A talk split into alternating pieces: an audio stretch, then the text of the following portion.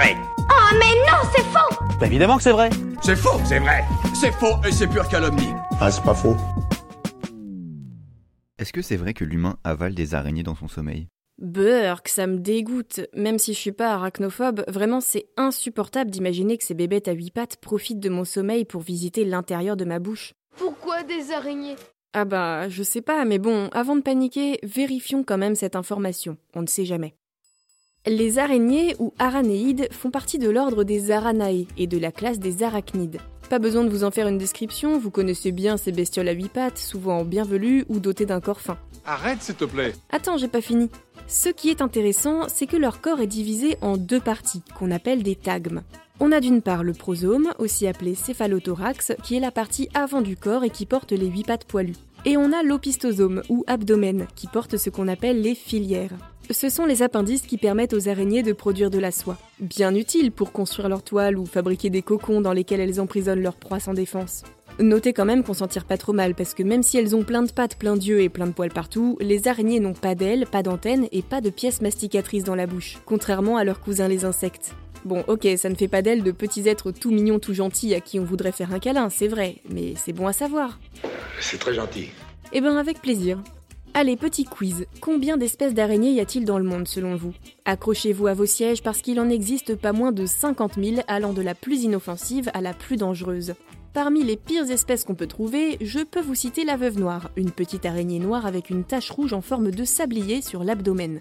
Ouais, un sablier pour bien vous rappeler que la toxine contenue dans son venin ne vous laissera pas en vie très longtemps si jamais vous avez été mordu. Non merci, je choisis de vivre. T'as bien raison. Je peux aussi vous parler de la migale australienne, dont vous avez certainement déjà entendu parler à cause de sa grande taille. Elle n'hésite pas à s'introduire dans les maisons quand le temps est orageux, comme ce fut le cas l'an dernier quand la ville de Sydney s'est retrouvée envahie de ces énormes bestioles.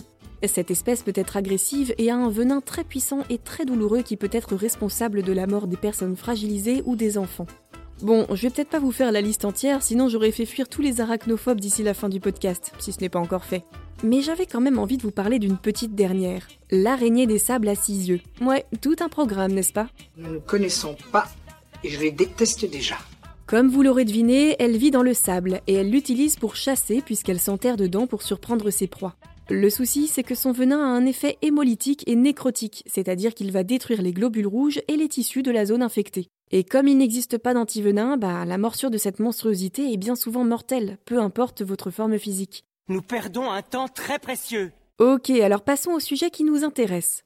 Burk, j'avais déjà pas très envie de m'imaginer avec une araignée dans la bouche, mais alors maintenant qu'on a parlé de celle-là, ça me semble encore plus dégoûtant. Allez, courage Est-ce qu'on avale vraiment 8 araignées en moyenne dans notre sommeil chaque année, comme le dit la croyance? Plutôt crever. Allez, j'arrête de vous torturer. Non, vous n'avalez pas la moindre araignée quand vous dormez. Certes, une araignée peut vous grimper dessus, ça vous est certainement déjà arrivé, endormi ou non. Mais après tout, nous sommes tellement grands par rapport à elles qu'en fin de compte, nous faisons juste partie de leur paysage. Je pars pour une aventure.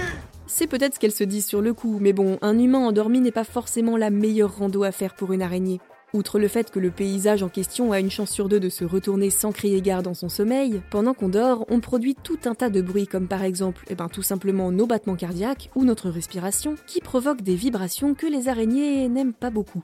Et je ne vous parle même pas de celles qu'émettent les personnes qui ronflent, alors là, elles sont servies nos amis à huit pattes. Du coup, face à ce qui ressemble à un tremblement de terre pour elles, elles vont tout faire pour nous éviter. Fuyez. Après, bien sûr, le risque zéro n'existe pas, et les experts estiment qu'il est tout de même possible que vous vous retrouviez avec une araignée dans le bec. Mais bon, les chances sont vraiment infimes. D'autant que les huit pattes qui courent sur votre peau pourraient bien vous réveiller en sursaut, donc franchement pas le temps d'atteindre votre bouche. Mais alors, pourquoi a-t-on inventé cette statistique de 8 araignées par an? C'est pour nous faire peur. Eh bien, figurez-vous qu'en 1993, une chroniqueuse du nom de Lisa Holst aurait écrit un article dans le magazine allemand PC Professionnel, dans lequel elle invente plusieurs faits et anecdotes afin de montrer que les internautes peuvent parfois s'avérer très crédules face à certaines histoires qu'ils lisent. Et parmi ces fake news, devinez ce qu'on trouve L'histoire des 8 araignées avalées. Évidemment. Bon, aujourd'hui, si vous cherchez ce fameux article, vous allez avoir du mal à le trouver, et pareil pour son auteur, aucune trace d'elle. Mais quoi qu'il en soit, à l'heure actuelle, aucune preuve scientifique n'a affirmé que nous avalons en moyenne ces 8 araignées par an. Ah, et je vous rassure aussi, même s'il existe toutes sortes d'araignées à la morsure vraiment pas sympa, comme celle dont on a parlé, ces bestioles n'ont pas vraiment de raison de s'attaquer directement à l'humain, à part peut-être pour se défendre si elles se sentent menacées. Alors faites juste attention à ne pas leur marcher ou rouler dessus et vous devriez être tranquille. Quant aux quelques spécimens qui aiment bien la colocation avec nous, vous remarquerez qu'ils vivent plutôt isolés, dans des recoins tranquilles comme les sous-sols ou les greniers. Donc le mieux à faire, c'est de les laisser vivre leur vie en paix et elles ne viendront pas vous embêter. Et en plus, elles vous débarrasseront des petits parasites qui peuvent pour le coup vous rendre la vie pas facile. Oh, j'ai un moustique Et vous, vous avez d'autres idées reçues à débunker? Envoyez-les nous sur Apple Podcast ou sur les réseaux sociaux et nous les inclurons dans de futurs épisodes.